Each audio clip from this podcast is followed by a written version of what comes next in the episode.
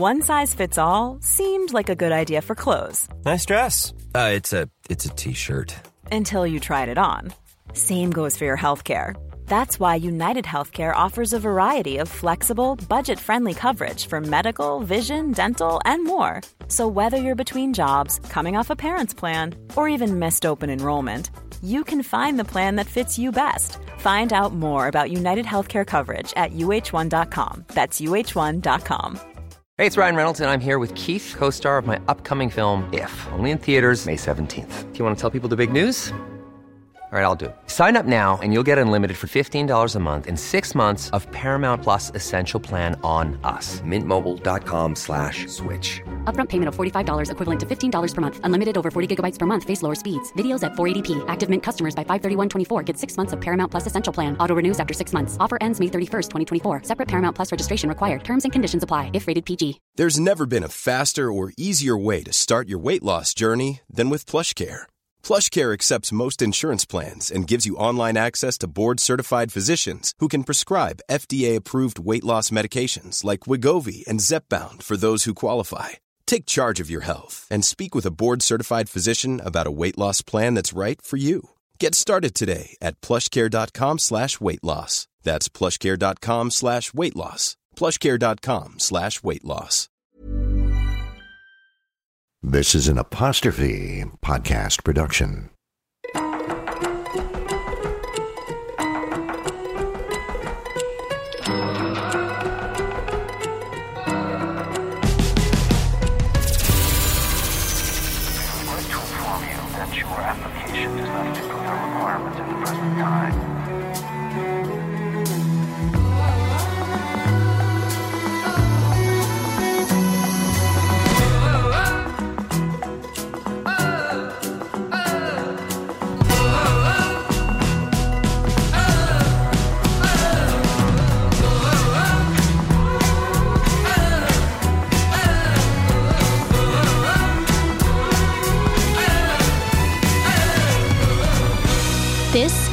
Regret to Inform You, the Rejection Podcast.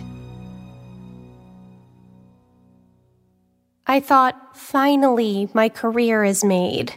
And again, I was disappointed. I didn't do a movie for seven years. Rita Moreno.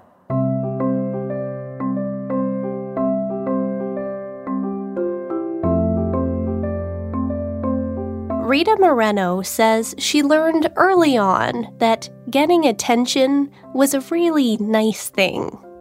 Of course, back then she went by Rosa, Rosa Dolores Alverio, and she lived in Juncos, Puerto Rico.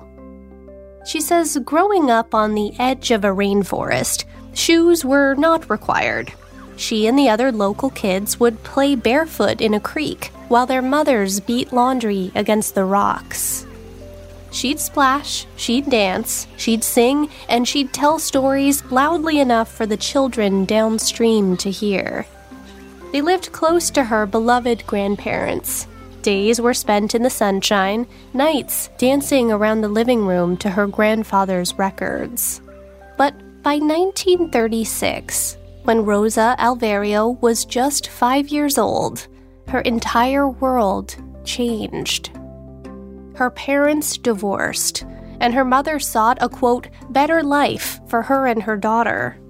So, one February day, the pair boarded the SS Carabobo, headed due north to America.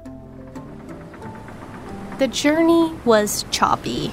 The already nervous sick Alverio became sick in every sense of the word. But as the ship rounded the pier into New York Harbor, the five year old looked up, and there she saw a giant green statue of the President of the United States holding an ice cream cone in the air. Or so she thought. But beyond the patinaed symbol of freedom, Alverio saw a concrete jungle, nothing like the lush rainforest she was used to. She said it felt like a reverse Oz. A better life ahead? She wasn't so sure.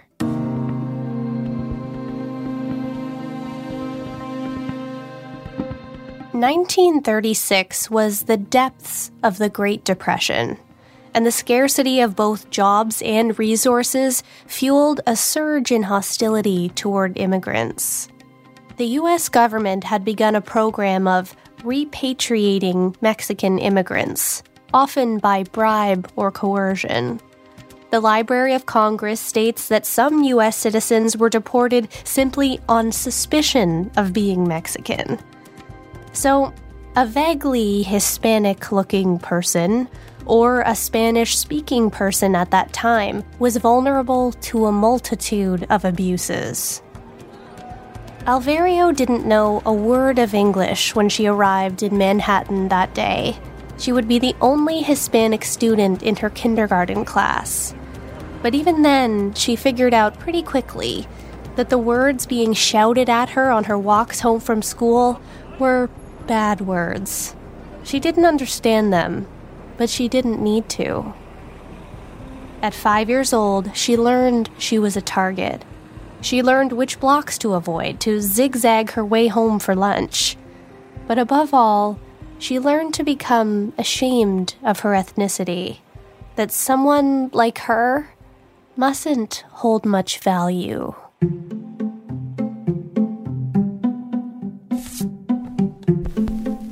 In the safety of their apartment, Alverio and her mother would dance to records. Her mother would sew her outfits and watch her daughter bop down the halls looking like a little doll. And one day, her mother decided that little doll should enroll in dance lessons Spanish dance lessons. So she did. And at age six, Rosa Alverio made her professional debut at a Greenwich Village nightclub. Dance was a pocket of pure escapism in her life. So she started tap dancing and ballet dancing too. By her tweens, Alverio was a fixture at several New York nightclubs.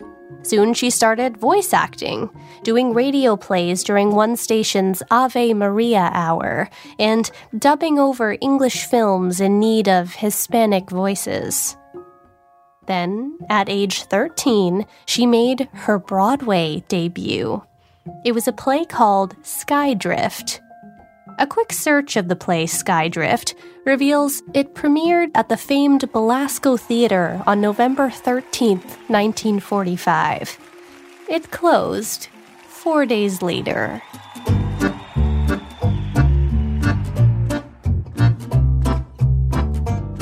In her mid teens, Alverio was cast in her very first movie. She played a juvenile delinquent in an independent film called So Young, So Bad. And it solidified her future. She would be a film actress. Alverio quickly became the family breadwinner. She dropped out of high school and began dancing full time not only in New York, but Philadelphia, Boston, and Montreal. Of course, she was an unaccompanied minor. So, if and when a police officer appeared, the owners would swaddle her in a mink coat and whisk her into a booth. Nothing to see here.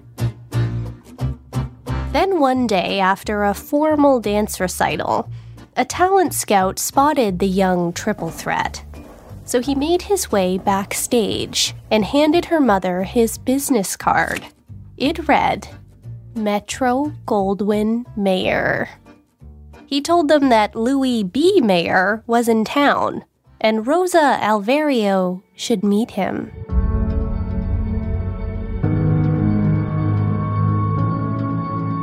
Alverio had no true role models to look up to no one that looked like her was doing what she wanted to do. Rita Hayworth was the mega movie star of the 1940s. Hayworth was Hispanic. Her father hailed from Seville, Spain. In fact, her real name was Margarita Cansino. But Hollywood whitewashed the actress, eliminating any traces of her ethnicity she underwent two years of painful electrolysis to raise her hairline. Her dark hair was then bleached and dyed red. She was put on strict diets and given elocution lessons. Then the head of Columbia Pictures changed her name to Rita Hayworth, a variation of her Irish mother's maiden name. The Smithsonian writes that Hollywood would capitalize off Hayworth's ambiguous ethnicity, playing into her American wholesomeness or Spanish sex appeal wherever the industry saw fit. Like all girls her age, Alverio looked up to Elizabeth Taylor. They were just one year apart, but she was already becoming one of the biggest names in Hollywood. So, Alverio filled in her eyebrows dark. She put on red lipstick. She styled her dark locks wavy and short. And she slid on a corset. Elizabeth Taylor had an impossibly tiny waist. And, with the MGM Talent Scouts business card in hand, Alverio and her mother made their way to the Waldorf Astoria to meet Louis B. Mayer at his penthouse apartment.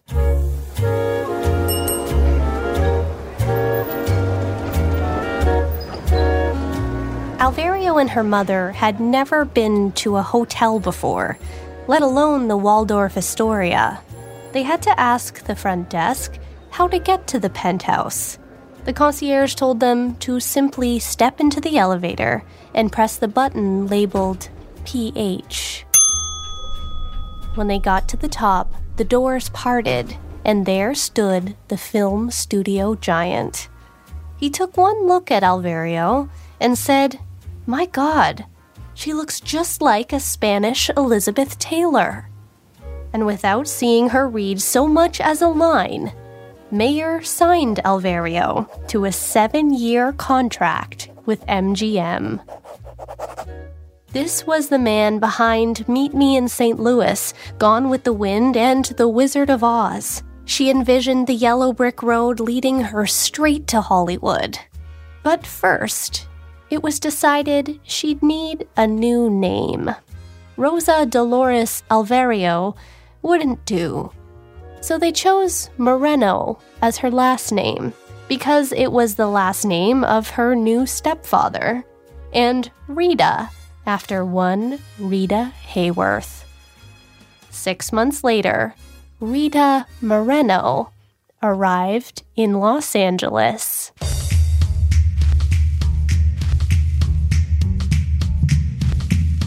At her first day on the MGM lot, Moreno was given a tour of the studios. She said it was unspeakably exciting. Along the way, she met Ann Miller, Clark Gable, Ava Gardner, and Esther Williams. Then she was assigned her very first movie, The Toast of New Orleans, a musical about a rough around the edges fisherman groomed to become a respectable opera singer. Moreno would play a supporting role. She couldn't believe it. All of that in just one day. Then Moreno walked into the MGM cafeteria, and there she saw Lana Turner and Elizabeth Taylor. She nearly had a heart attack. But Moreno says aside from the famous faces who shook her hand, smiled, and said a brief hello, people weren't very friendly to her at MGM. They'd sort of just look the other way. The same year as the Toast of New Orleans, she was given another supporting role in Pagan Love Song, starring Esther Williams. But for both parts, Moreno was playing a generic, quote, ethnic girl. She said in her documentary, Rita Moreno, just a girl who decided to go for it, But back then, people like her were cast as native girls with accents, often characters treated as illiterate, immoral, or men's little island girls. Her skin was caked in makeup far too dark for her complexion. It was degrading. But on the other hand, she also told herself she was an actress. She was supposed to be able to play any character, to set her own feelings aside and shapeshift as needed. So she put her head down and she played both parts as best she could. Then Moreno got word. MGM terminated her contract. Moreno thought she had another three plus years at MGM, but she said simply they didn't know what to do with her. She had a Hispanic look, and there were only so many ethnic parts. She said Ricardo Montalban didn't have that same problem. He could be a sexy Latin leading man, but there were zero roles for a Latin leading woman. It was unimaginable at that time. The truth was, there were countless characters a Latina actress could play, including Hispanic characters with depth and dignity, or characters whose ethnicities were inconsequential to the storyline. But MGM wasn't interested in those characters. She was devastated and heartbroken.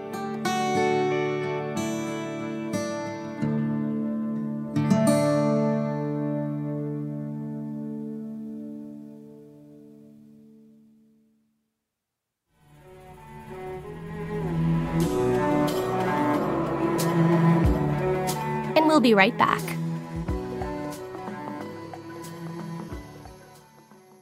Hey, did you know Apostrophe has a YouTube channel? You can listen to We Regret to Inform You and Under the Influence anytime. Just tap the link in this episode's description. Here's a cool fact a crocodile can't stick out its tongue.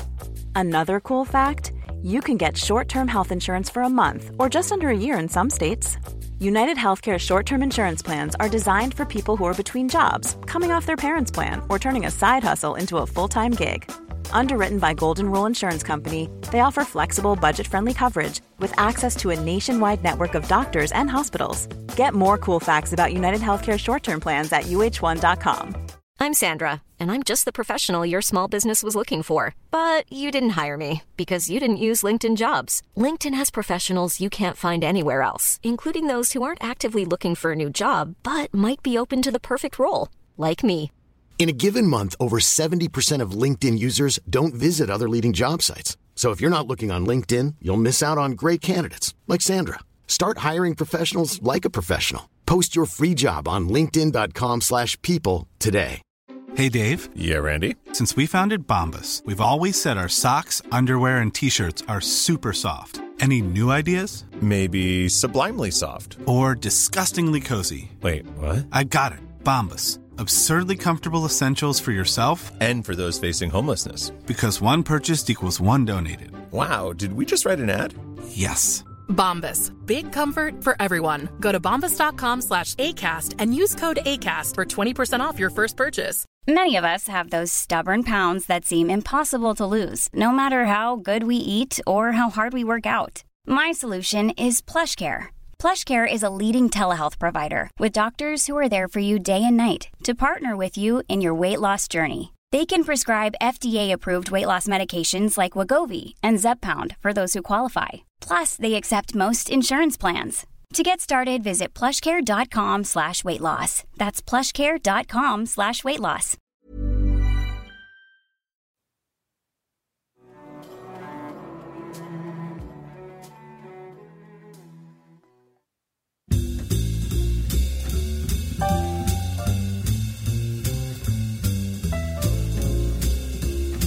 In 1952, Moreno was cast in a film called Singin' in the Rain, starring Gene Kelly and Debbie Reynolds.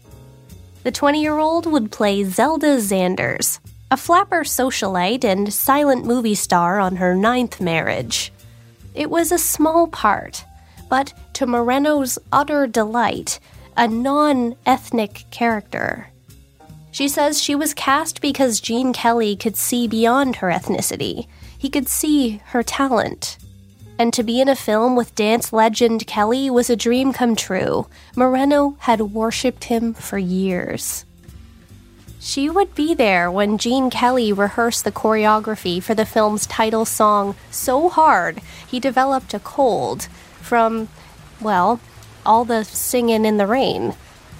She watched from the wings as Donald O'Connor made him laugh with nothing but a wall, a green couch, and an unrivaled gift for physical comedy. The film was a massive success. It would receive two Academy Award nominations, one Golden Globe, and is considered by many to be the greatest Hollywood musical ever made. To this day, and for Rita Moreno, it was proof that she could be cast in a role based solely on her abilities. She didn't have to accept degrading parts anymore. She thought, this is going to change everything.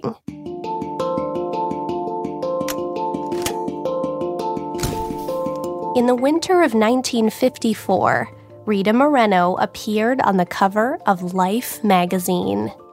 She'd been rehearsing a new television show starring Ray Bolger, aka the Scarecrow from The Wizard of Oz. The show didn't go anywhere, but a life photographer had been sent one day to document the rehearsal process. And when he returned to Life HQ, someone spotted Moreno in one of his shots and said, Who's that girl?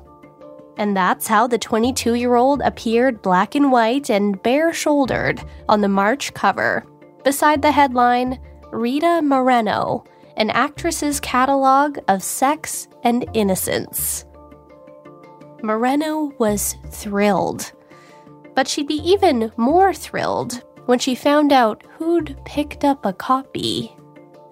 While Moreno ran around town buying copies for her friends and family, Darryl F. Zanuck, 20th Century Fox's co founder and legendary film producer behind The Grapes of Wrath and All About Eve, reportedly saw the cover and said, Get me that girl.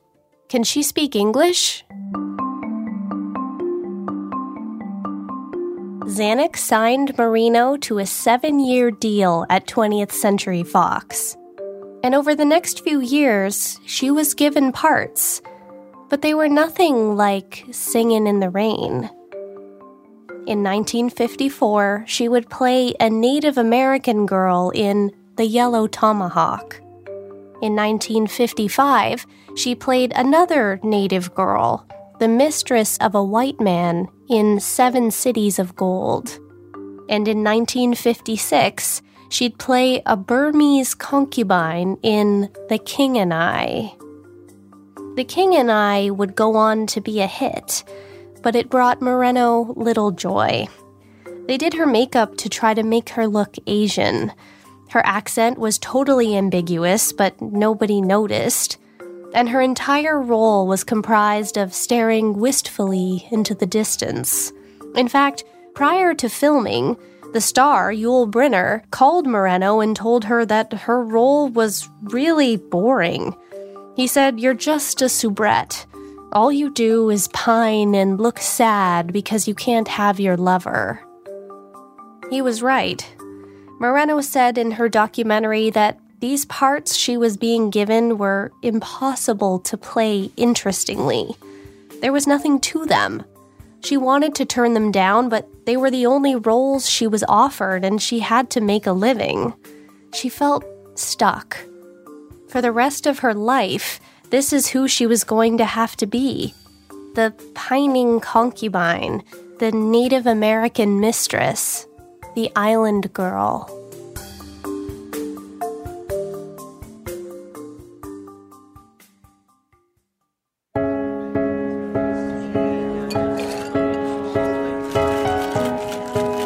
One day, Moreno was sent by the higher ups at 20th Century Fox to an afternoon cocktail party. Actress Mitzi Gaynor said anytime a young actress was photographed on the arm of industry folk, it was good for the studio's publicity. Well, at that party, Moreno was introduced to the head of Columbia Studios, Harry Cohn. But within seconds of meeting, Cohn made vulgar sexual comments toward Moreno, brazenly, as though dozens of people were not within earshot. Then the host of the party, a distillery owner, asked Moreno to dance.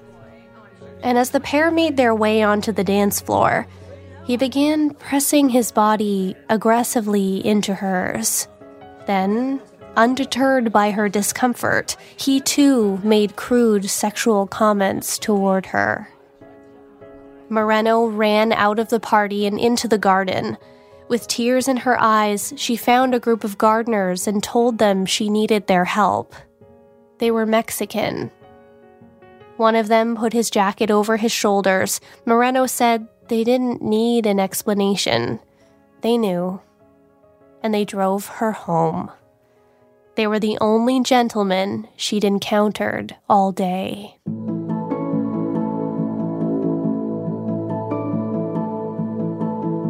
Back when Moreno was filming The King and I, the film's choreographer Jerome Robbins let her know he was working on a new Broadway musical with Stephen Sondheim, and he suggested she come audition.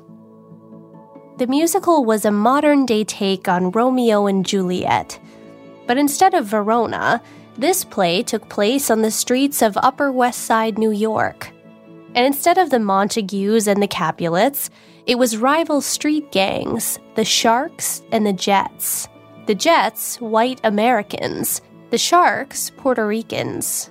And when the former leader of the Jets falls for the leader of the Sharks' younger sister, forbidden love ends in tragedy. It would be called West Side Story. Robbins wanted Moreno to fly to New York and audition for the female lead, Maria, the Juliet character. But when the time came to hop on a plane, she got cold feet. She was a film actor, afraid she couldn't carry a play.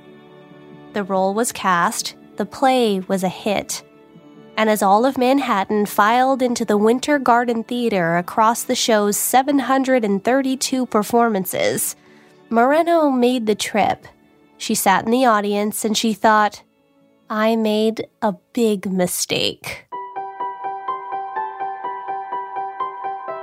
A few years later, Jerome Robbins decided to turn the hit play into a movie. And when it came time to cast, he knew who to call. But by this point, Moreno was nearing 30 years old. The lead characters, like Romeo and Juliet, were meant to be teenagers.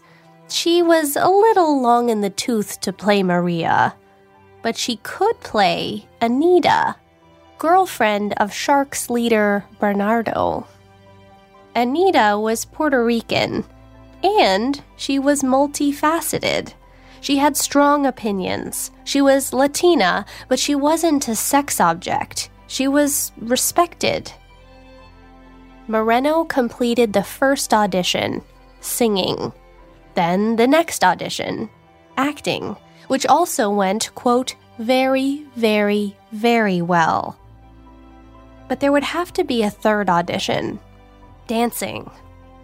Robbins told her he really liked her for the part, but if she didn't nail the audition, his hands were tied. With the sheer volume of other actresses auditioning for the role and the three audition minimum, Moreno had a whole month to prepare. She may have begun her career dancing in New York nightclubs, but by this point she hadn't actually danced in years. So she pirouetted straight to her nearest dance school. There, she would take dance classes from 9 a.m. to 10 p.m. every day until she was blue in the face. And she says it paid off. Come her final audition, she nailed the part. Moreno was beyond thrilled. But just before she signed her contract for West Side Story, to her horror, she recalled one lyric from the play a lyric she could never, ever say.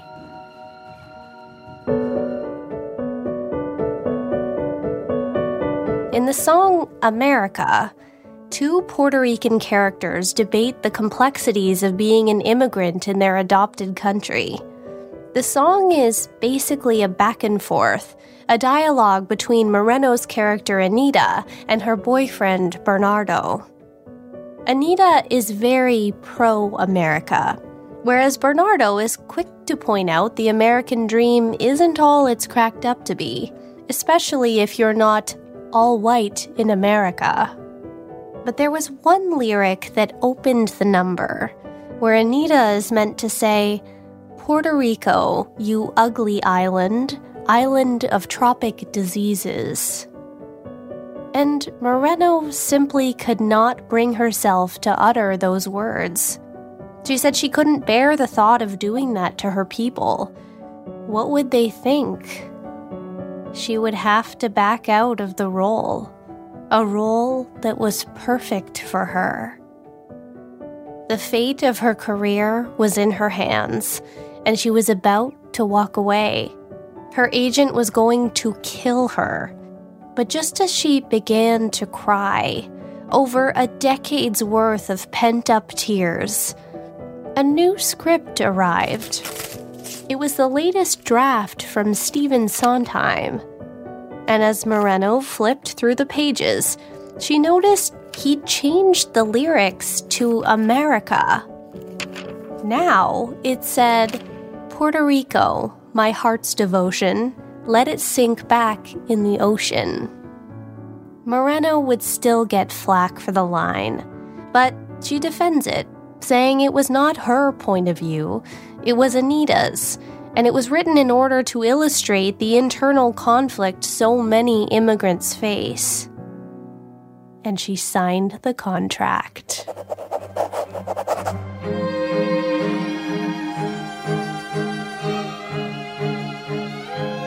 Moreno was over the moon excited to play the part of a Puerto Rican character. Finally, she wouldn't need makeup to alter her skin tone. But she would be wrong about that. The makeup artists on set caked her and her co stars in dark, thick foundation. Their idea of Puerto Rican skin.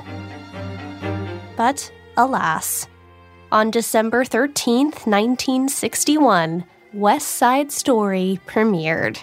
And Moreno gave her co star George Chakiris a pep talk. She took his arm and said, Look, I don't want you to be disappointed, but this is not going to be a hit. When he asked why she felt that way, her answer was threefold. One, the costumes didn't feature a single sequin. Two, said sequinless costumes were all dark colors like maroon. And three, they weren't singing in operatic voices. To sum up, it was going to be a flop, and she couldn't imagine anyone paying $4 to see it. The following April was the 34th Annual Academy Awards. And to her shock, West Side Story was nominated in 11 categories, including Best Picture, Best Director, Best Supporting Actor for Chakiris, and Best Supporting Actress for Moreno. But still, on the drive over to the Santa Monica Civic Auditorium on Oscar night, once again Moreno tempered her co star's expectations. They even practiced their gracious loser faces together. Best Supporting Actress was a tough category. Moreno was against Judy Garland. But that night, West Side Story would win 10 out of its 11 nominations Best Picture, Best Director, Best Score, Best Cinematography, Best Art Direction, Best Costume Design, Best Sound, Best Film Editing. Best Supporting Actor went to Chakiris, and Best Supporting Actress went to Rita Moreno, making Moreno the first Latina actress in history to win an Academy Award. She was floored.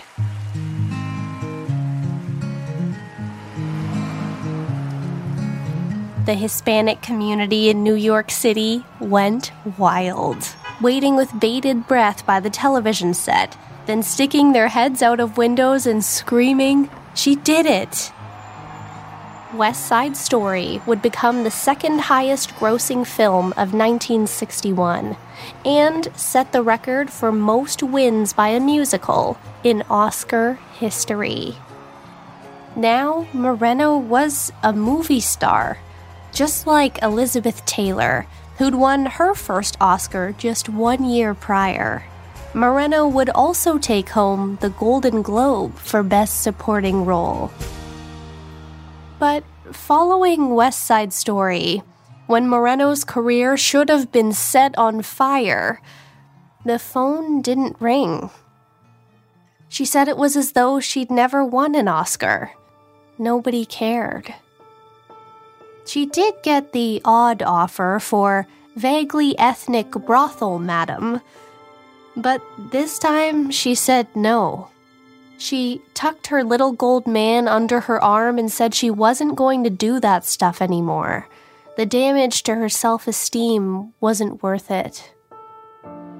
And with that door firmly closed, despite every other door for every other type of role swung wide open, the Academy Award winning actress didn't do another film for seven years.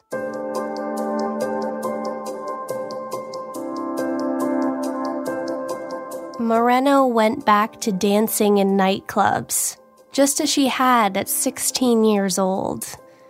She made guest appearances on television shows. She performed on Broadway, though the play lasted only a week. So she performed off Broadway and in London's West End. In 1965, Moreno got married to a cardiologist named Leonard Gordon the following year, they welcomed a daughter, Fernanda.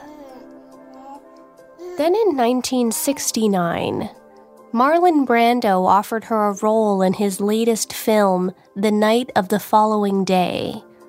But the producers didn't want Moreno. The pair had dated on and off 15 years earlier in a tempestuous eight year relationship. But Brando knew now she was out of work and he fought hard for her. The producers, begrudgingly, relented, and she landed the part, marking her return to film after nearly a decade. That same year, she'd land Popi alongside Alan Arkin and Marlowe, the film that would introduce Bruce Lee to American audiences. Then in 1971, she landed the part of a sex worker in Carnal Knowledge, starring Jack Nicholson. And in spite of the part, Moreno says Carnal Knowledge was one of the only roles in her entire career where she played someone of no particular background. As Glamour magazine put it, for once she was cast as Rita Moreno, actress, and not Rita Moreno, Puerto Rican actress.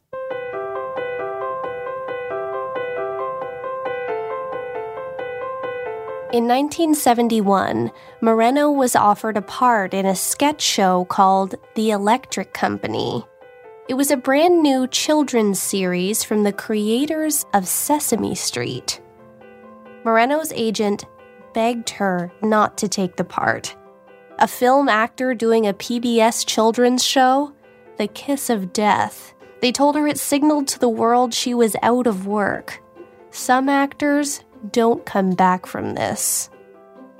But it was an ensemble cast, including Morgan Freeman and Bill Cosby. And Moreno respected the Children's Television Workshop. Her daughter watched Sesame Street.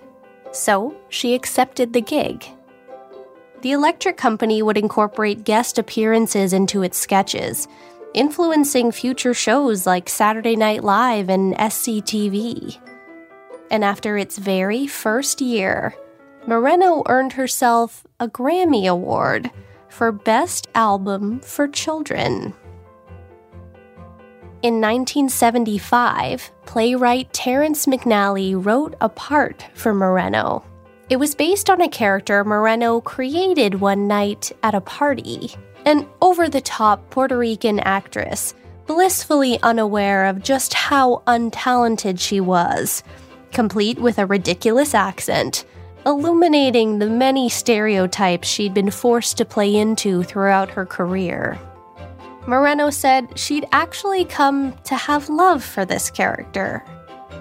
The play would be called The Ritz, and Moreno would win a Tony Award for Best Featured Actress in a Play, the only Tony nomination the Ritz would receive.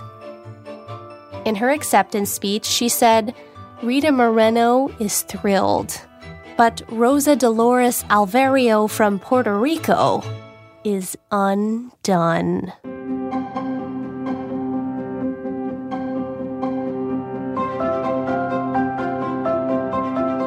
In 1976, Moreno made a guest appearance on The Muppet Show after meeting Jim Henson one day at a coffee shop. She'd sing Fever, popularized by Peggy Lee, a sultry song sung by a sultry actress, accompanied by a furry pink Muppet on drums. It was juxtaposition comedy gold, and a spot for which Moreno would win herself her very first Emmy Award. And if you are keeping score, you may have noticed that by 1977, Moreno had won an Emmy, a Grammy, an Oscar, and a Tony by 46 years old. And the actress, the singer, and the dancer who immigrated to America in search of opportunity, but who was dropped by her first studio, sexually harassed by executives, and forced to accept role after role that reduced her to an object of men's desire, who was discarded by Hollywood even after winning an Academy Award, and who spent her entire career typecast or simply not cast based solely on her ethnicity would become the first Hispanic person in history to achieve the coveted and distinguished EGOT status. Rita Moreno, just a girl who decided to go for it.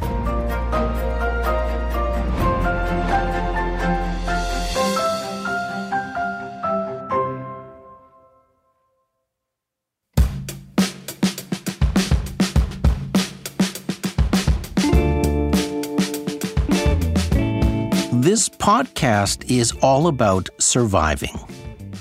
It's about facing debilitating career rejection, then crashing through the obstacles and succeeding against all odds. And it's easy to look at these amazing people who have overcome so much and assume they must have some sort of superhuman ability to remain unaffected, to let rejection bounce off them as they barrel their way towards fame and fortune. But to make that assumption is to overlook reality. And that reality is worth talking about. When Rita Moreno was only given meaningless parts, it was heartbreaking. When she had to withstand crude sexual remarks from powerful men, it was devastating. When she was made to hide her ethnicity, she felt ashamed after she won the Oscar and didn't find film work again for seven years, she was depressed. And when she turned 40 and faced ageism, she cried her heart out. Through it all, she let herself feel the pain. She let herself collapse. She let herself get it all out. And nobody ever really talks about that part. The part where you feel your self worth is so low so beaten down that you question everything. And in spite of it all, Rita Moreno picked herself up, dusted herself off, and kept moving forward. She isn't Superwoman. She is a sensitive artist who feels it all. So, even when you hear these stories of triumph, remember that victories come with wounds, that it's okay to break down, it's not a sign of weakness to feel depressed. You have to fail to practice being brave. Even after becoming the first Hispanic woman to win an Emmy, a Grammy, an Oscar, and a Tony, Rita Moreno has to fight for work. Her first professional job was at six years of age. Today, she is 91 years old and still working. Never, ever give up.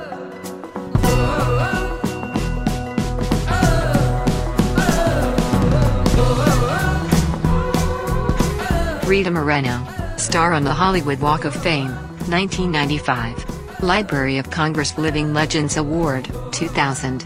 Presidential Medal of Freedom, 2004. Inducted into the Great American Songbook Hall of Fame, 2013. Kennedy Center Honors Award, 2015. Peabody Career Achievement Award, 2019.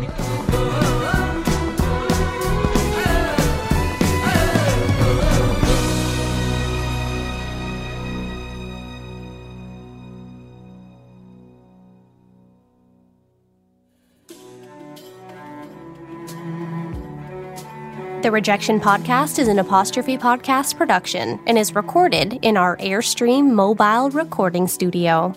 This series is hosted and written by me, Sydney O'Reilly.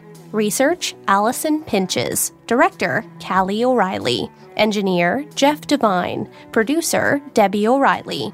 Theme music by Ian LeFeuvre and Ari Posner. We don't regret to inform you our tunes are provided by APM Music and we're powered by ACAST.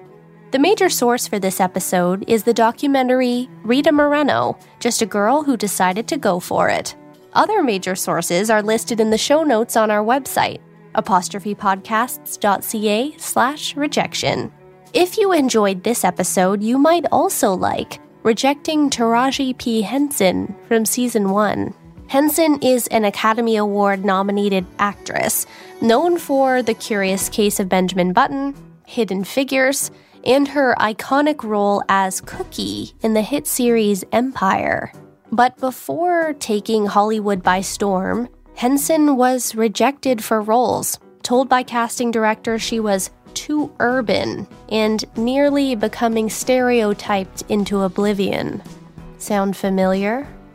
You can follow our network on social at apostrophe pod. This series is executive produced by Terry O'Reilly. See you next time.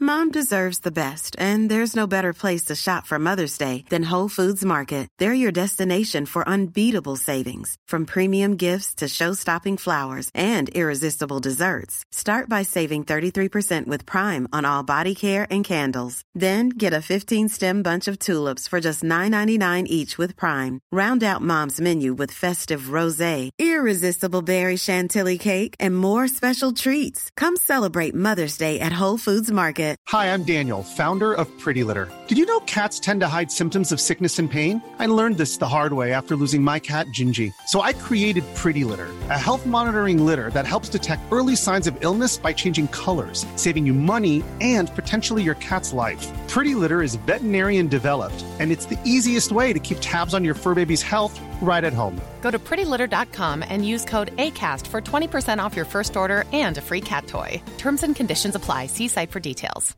This message comes from BOF sponsor eBay. You'll know real when you get it. It'll say eBay Authenticity Guarantee. And you'll feel it. Maybe it's a head turning handbag, a watch that says it all, jewelry that makes you look like the gem, or sneakers and streetwear so fresh every step feels fly. eBay gets it. So look for the blue check mark next to that thing you love and be confident that every inch, stitch, sole, and logo is checked by experts. With eBay Authenticity Guarantee, you can trust that feeling of real is always in reach. Ensure your next purchase is the real deal. Visit eBay.com for terms. Planning for your next trip? Elevate your travel style with Quince. Quince has all the jet setting essentials you'll want for your next getaway, like European linen, premium luggage options, buttery soft Italian leather bags, and so much more. And is all priced at 50 to 80% less than similar brands. Plus, Quince only works with factories that use safe and ethical manufacturing practices. Pack your bags with high-quality essentials you'll be wearing for vacations to come with Quince. Go to quince.com slash pack for free shipping and 365-day returns.